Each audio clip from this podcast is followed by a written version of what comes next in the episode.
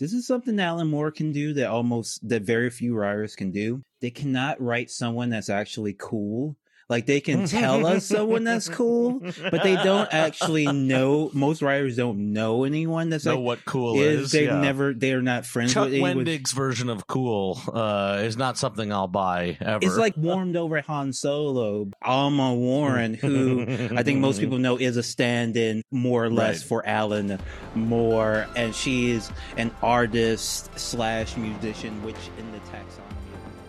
To hear this full premium episode, please subscribe at patreon.com slash struggle session or sesh.plus or struggle session.substack.com.